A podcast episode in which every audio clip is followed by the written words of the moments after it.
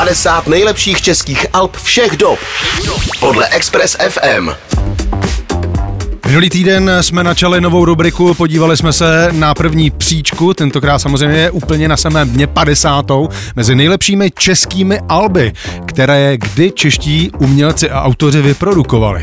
Zajímavý je, že jsme začali minulý týden deskou z roku 2002. V tomhle roce budeme pokračovat i na 49. místě, které je před námi eh, právě teď. V roce 2002 totiž skupina Krištof vydává své druhé album eh, v Siločarách. Krištof patří k nejúspěšnějším českým kapelám první i druhé dekády 21. století. V roce 2013 se stali nejúspěšnější českou skupinou v anketě Český slavík a jsou držiteli mnoha výročních hudebních cen. Prvního anděla získali již v roce 2001, kde je porota zvolila objevem roku. Vůči osobností souboru je zpěvák a skladatel Richard Krečo. Kapela jakoby přestala skákat z žánru do žánru a více se snažila vybudovat si jednotnou hudební tvář. Pravděpodobně taky díky producentovi Dušenu Neuwirtovi také přibylo elektroniky a nejvíce probublává v úvodní Ona ne a taky v té profláklé skladbě Obchodník s deštěm.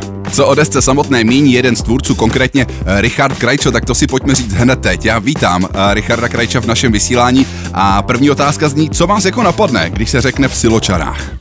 Tak mi napadne obchodník s deštěm, úplně jednoznačně. No je to vlastně pro mě jakoby asi pojítko s tím albem a pro mě je to vlastně synonymum.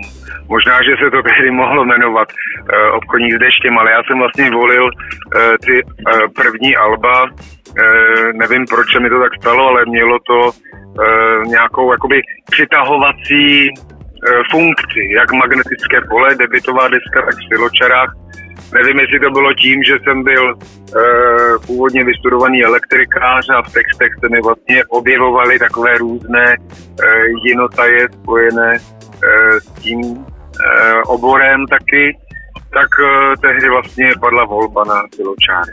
Richarde, jak nahrávku s odstupem času a z dnešního pohledu vnímáte? No já budu upřímný, jako mě vaše volba tohle Alba zaskočila. Já si myslím, že spíš eh, v té naší diskografii eh, patří někam jakoby eh, na spodní patra žebříčku. Na tu desku se čekalo, protože měla potvrdit debit magnetické pole.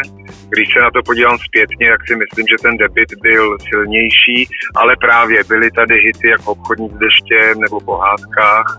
Takže vlastně, co se týče hitovosti, tak ta deska splnila svoje ambice, byly tam tramvaje, takže rádiově to tehdy jakoby zafungovalo, ale úplně upřímně si myslím, že jak předcházející album Magnetické pole, tak následující Mikrokosmos, nebo následující Rubikon, eh, nebo alba, která přišla potom, Inzerát, Srdce být. Takže byly v té diskografii daleko silnější a, a lepší. Pojďme se kouknout na dobu o 21 let na zpátek. Jak vzpomínáte právě na rok 2002, kdy deska samotná vznikala? Pro nás to byla fantastická doba. My jsme byli kluci, kteří 7 let, 8 let, 9 let, zrovna v tu dobu eh, byli zavření ve zkušebně.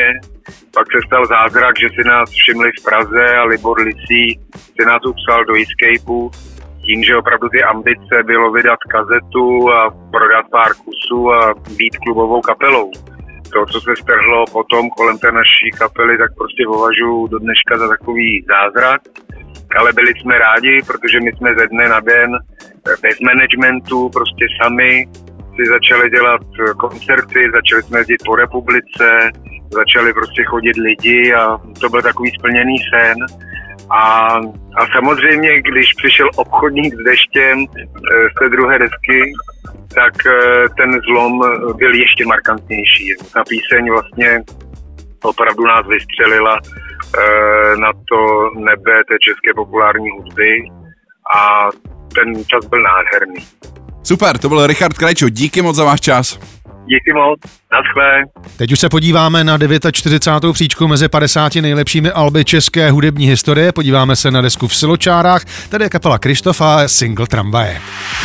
50 nejlepších českých alb všech dob. Všech dob. Podle Express FM.